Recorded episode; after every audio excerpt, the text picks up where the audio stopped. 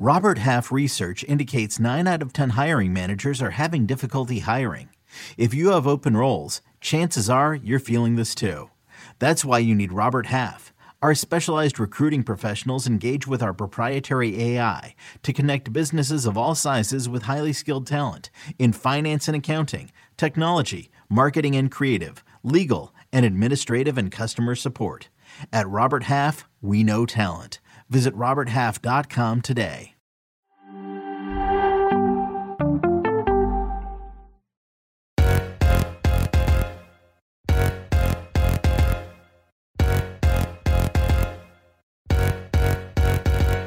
Hello and welcome to another episode of Attacking Third, a CBS Sports Soccer podcast. I'm Sandra Herrera, joined today as always by my colleague and co-host Lisa Roman. On today's episode, we have a special guest joining us today, NWSLPA President, Washington Spirit midfielder, and vital part of the search committee for the newest NWSL commissioner, Tori Huster, joining us on Attacking Third today. Tori, how are you? Pretty good yeah, I can't complain. Um, lots of good news coming out this year for NWSL. So super excited and happy to be here on the podcast. Yeah, we're excited to to have you. We were chatting a little bit off mic about all the action that's happening across NWSL. Uh, biggest one is obviously the the new announcement of new commissioner Jessica Berman, and uh, we actually got to speak with the new commissioner on Wednesday, and uh, she chatted a little bit with us on Attacking Third about how impressed and excited she was uh, with how many players were involved in the ongoing search for a new commissioner. Uh, for you yourself, as NWSL Players Association president, uh, what was your role uh, within this uh, player search committee for a new commissioner?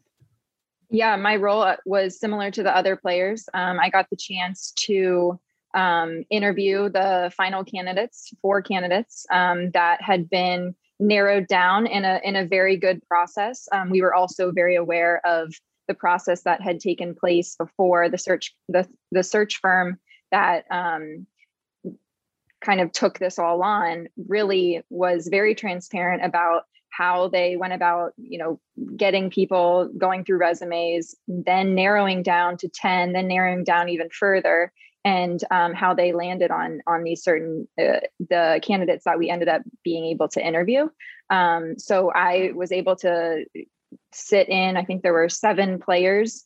Uh, Meghann Burke also sat in, so there were eight of us from the player side that got to meet and you know communicate, discuss um, with these candidates, and kind of ask them get into the the nitty gritty of some of the stuff that's really important to the players and um, ask some hard questions. And I think, you know, players going forward are going to be vital to the growth of the league. And um, we did demand that we be a part of this commissioner search process last fall.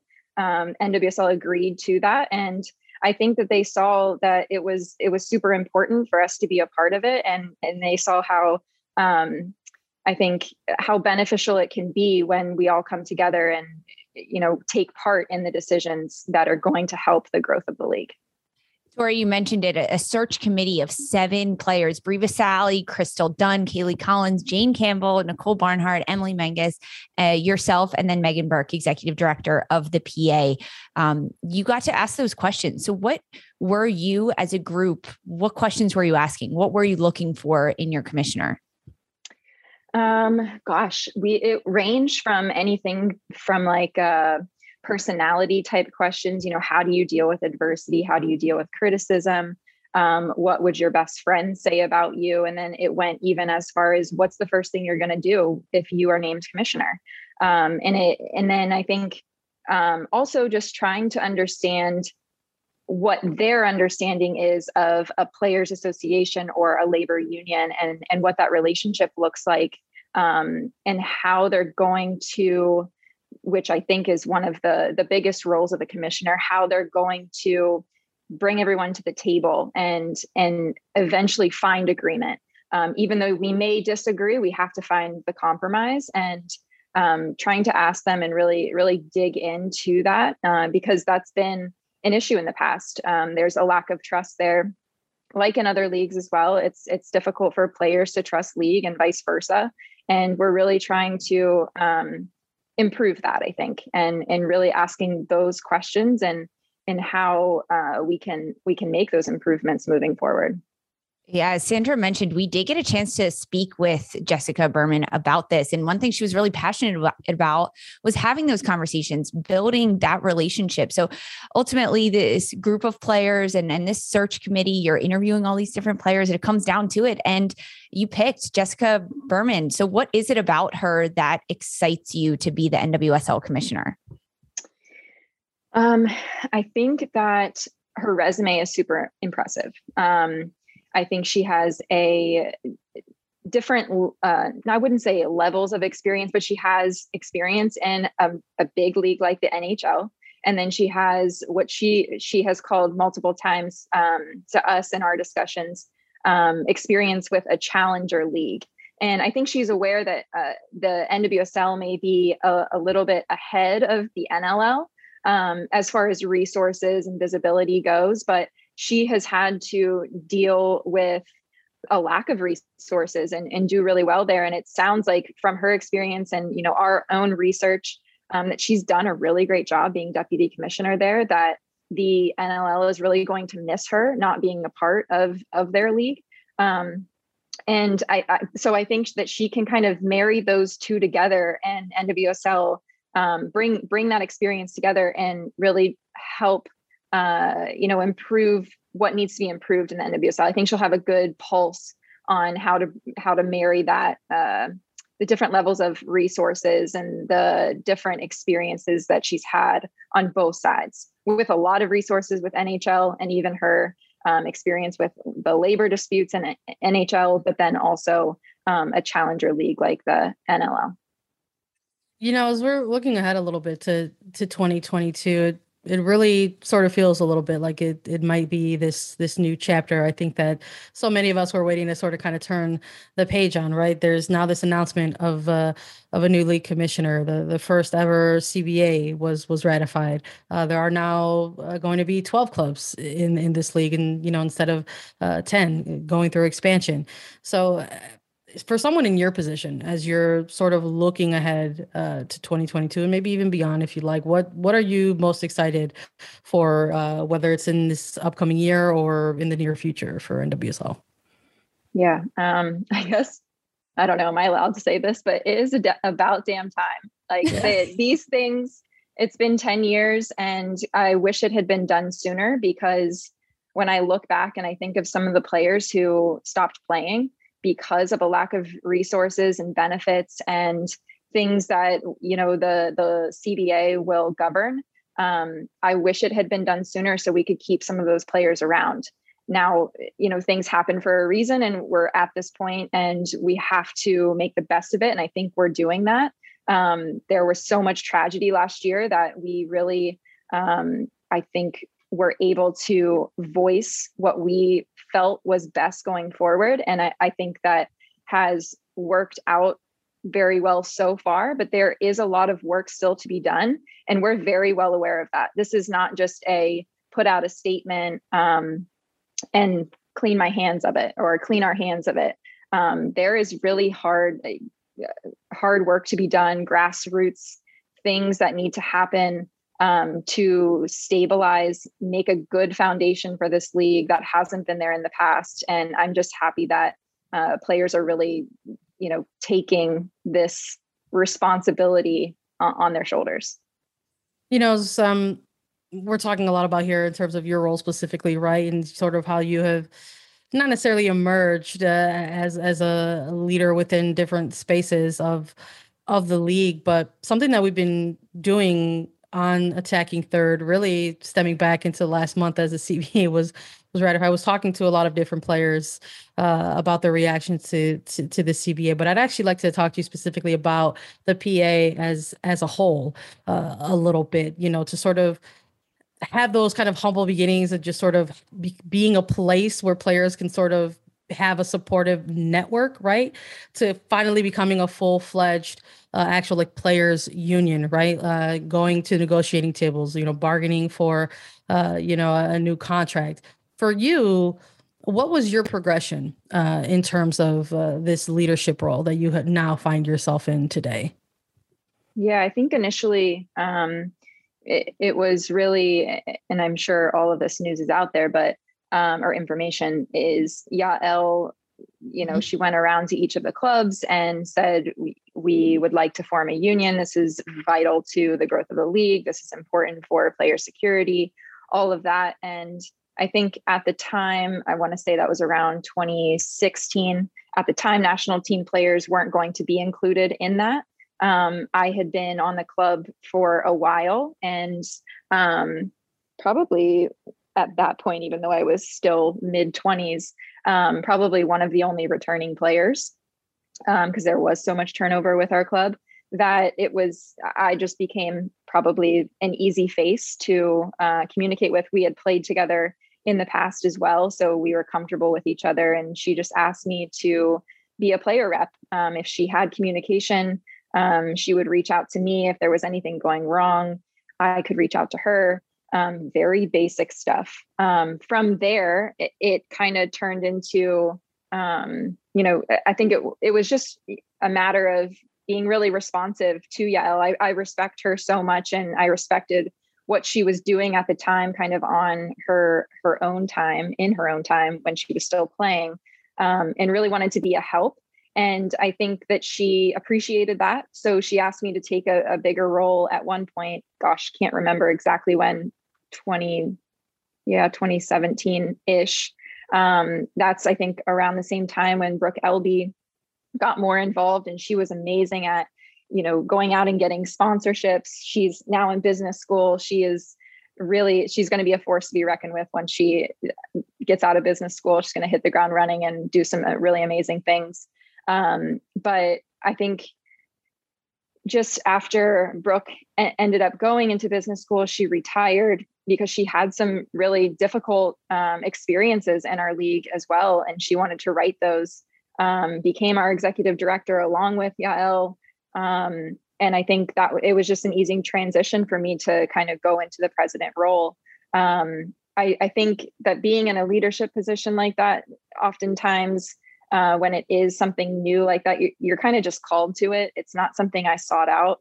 Um, it requires a lot of work, a lot of phone calls, and it can be exhausting at times. Um, and sometimes you just you have to do stuff that you don't really want to do. And um, I, I wouldn't say I'm special in any means. I think there's so many other players out there that would do awesome in this role.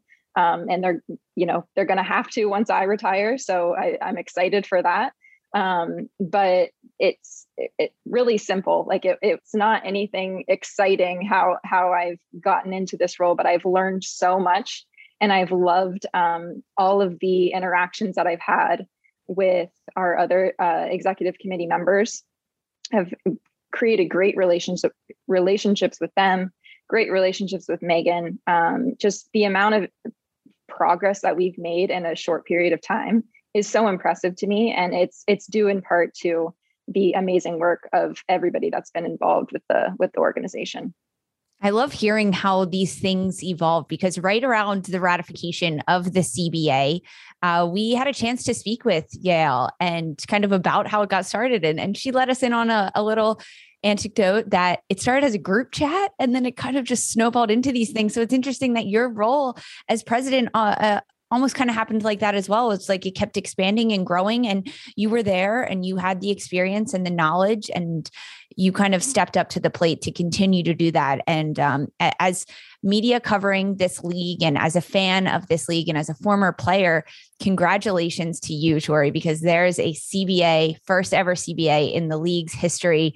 Um, and you were a huge part of that. It, it was a long time coming. And finally it happened before the 10th year of the league um, so congratulations to you how was kind of that process and and ultimately getting it announced the ratification of the cba before the 2022 preseason started how was that for you amazing um, i don't i it was down to the wire as it usually is um, but the fact that we were able to do it before preseason started uh, gosh, we've said so many times sense of relief. There's a sense of security there. It's like finally, um, this has uh, been a long time coming, and just so excited for some of these young players that are going to enter our league and be safe. Um, that was one of our biggest things, you know, even from everything that happened last year. Safety is so important, mental health is so important.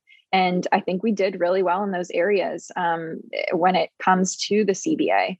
And just just feeling like these, you know, I look at some of these rookies and Spirit has a decent amount of them, and even younger players, like they've only been in the league for three or so years. They're very young and um, mm-hmm. that's amazing. But I want them to have a spectacular appearance uh, experience in in our league and um, a really just great beginning to their career that they can be really proud of and, and truly happy with.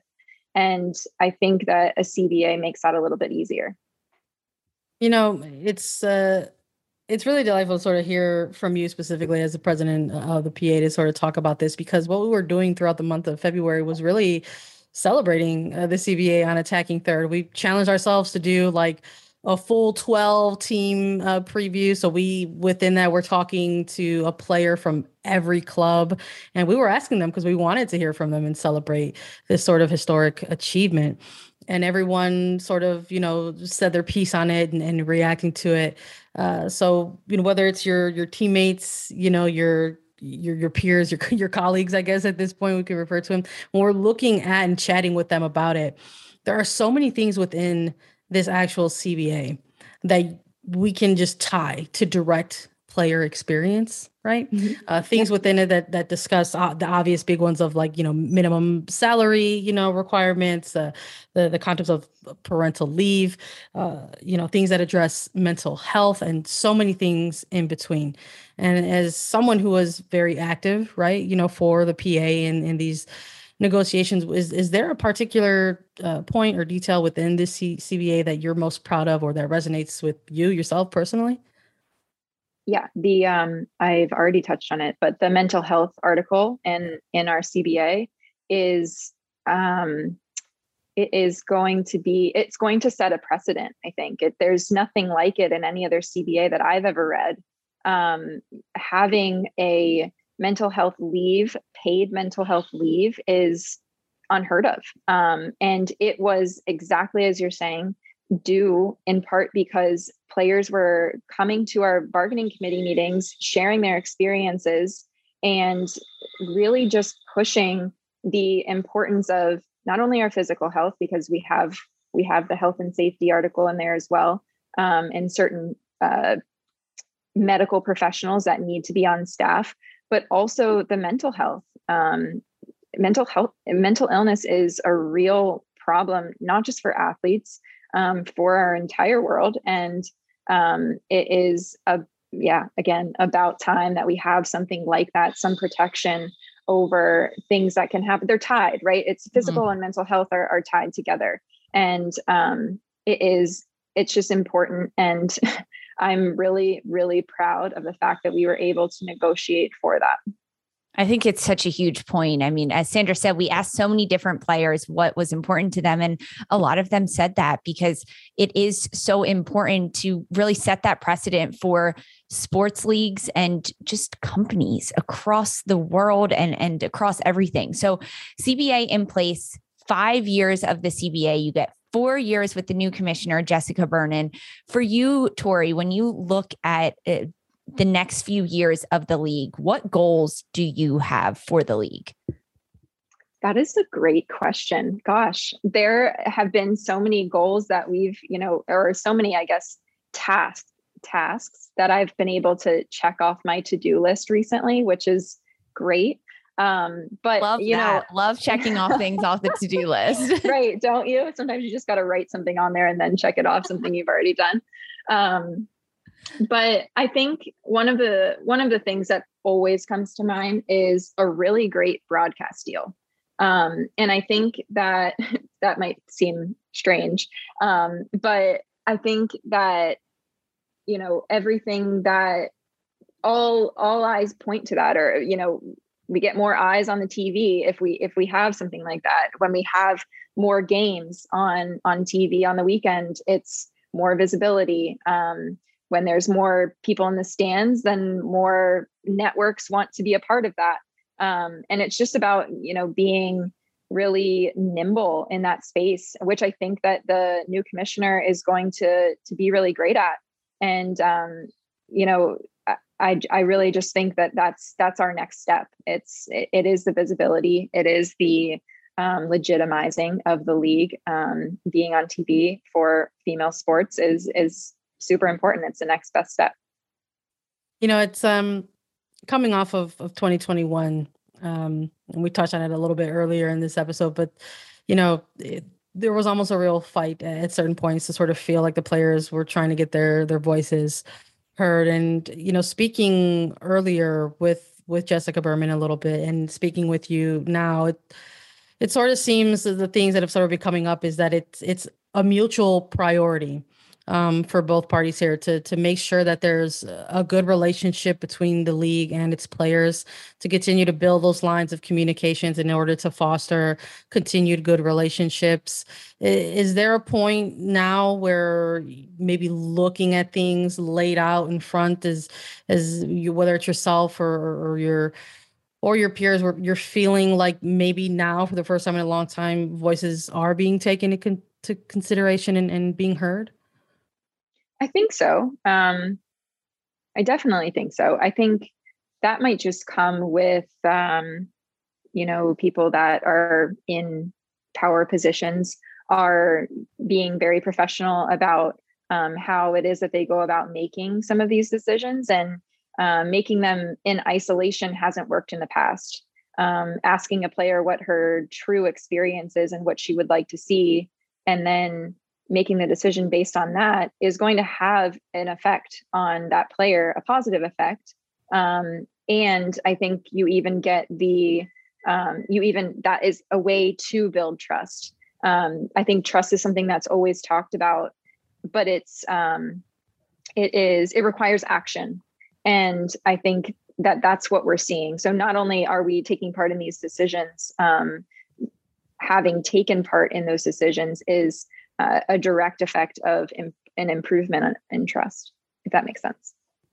Yeah, it does make sense, Tori. Um, thanks. I mean, you're letting us pick your brain so much on this, which has been your your world and consumed you over, I mean, the last few weeks and months, but years almost. It seems like as the president of the PA. Um, and now I want to ask about you because you're a great player in this league on a on a great team. Um, suffered a bit of an injury at the end of the 2021 season. How you doing? How you holding up with that?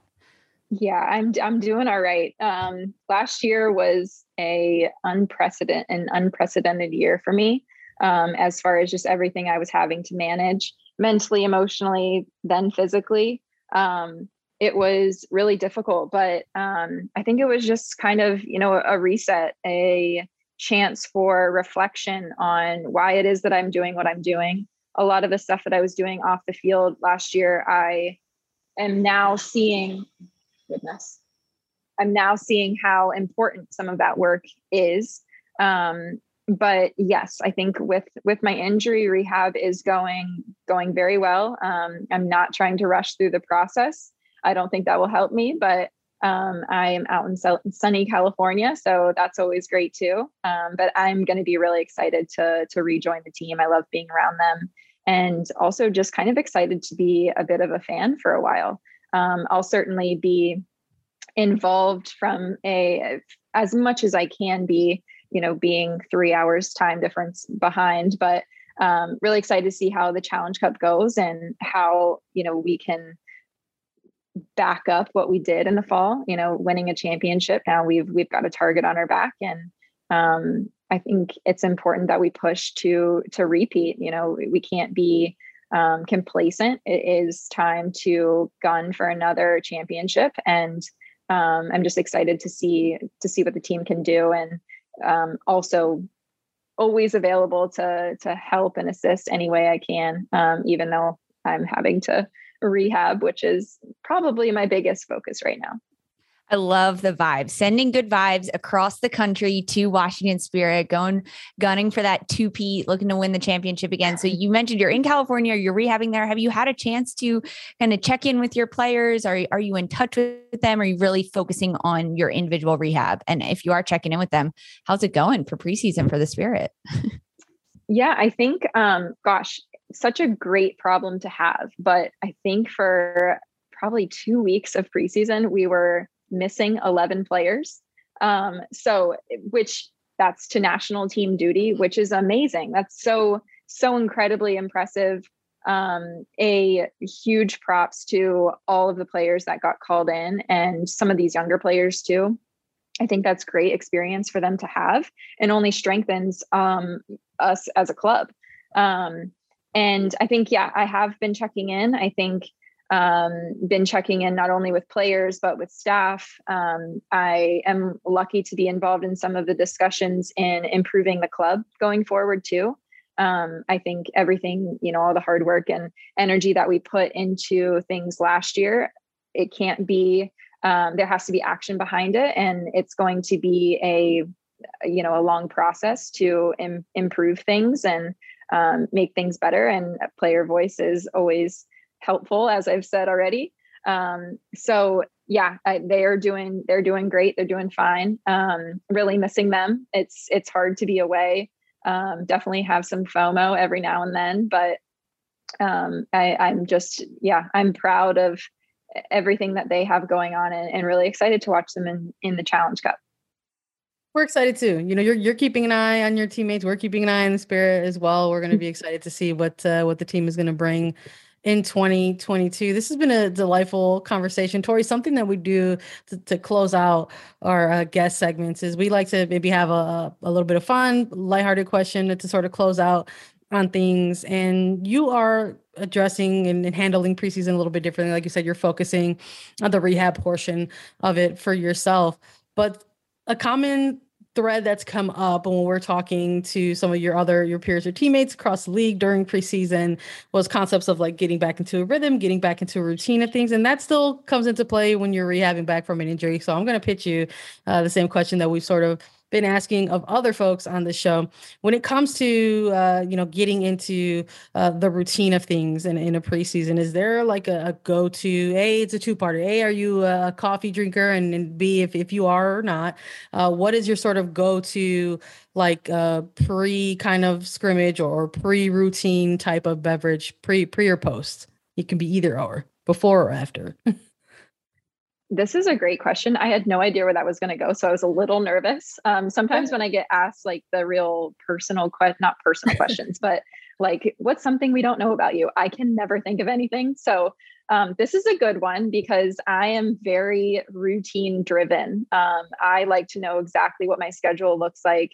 uh, the day before, um, you know, and I think out here that has been top priority for me. I, I want to know exactly what my day looks like. And luckily, I have rehab pretty much at the same time every single day. But um, I am a coffee drinker.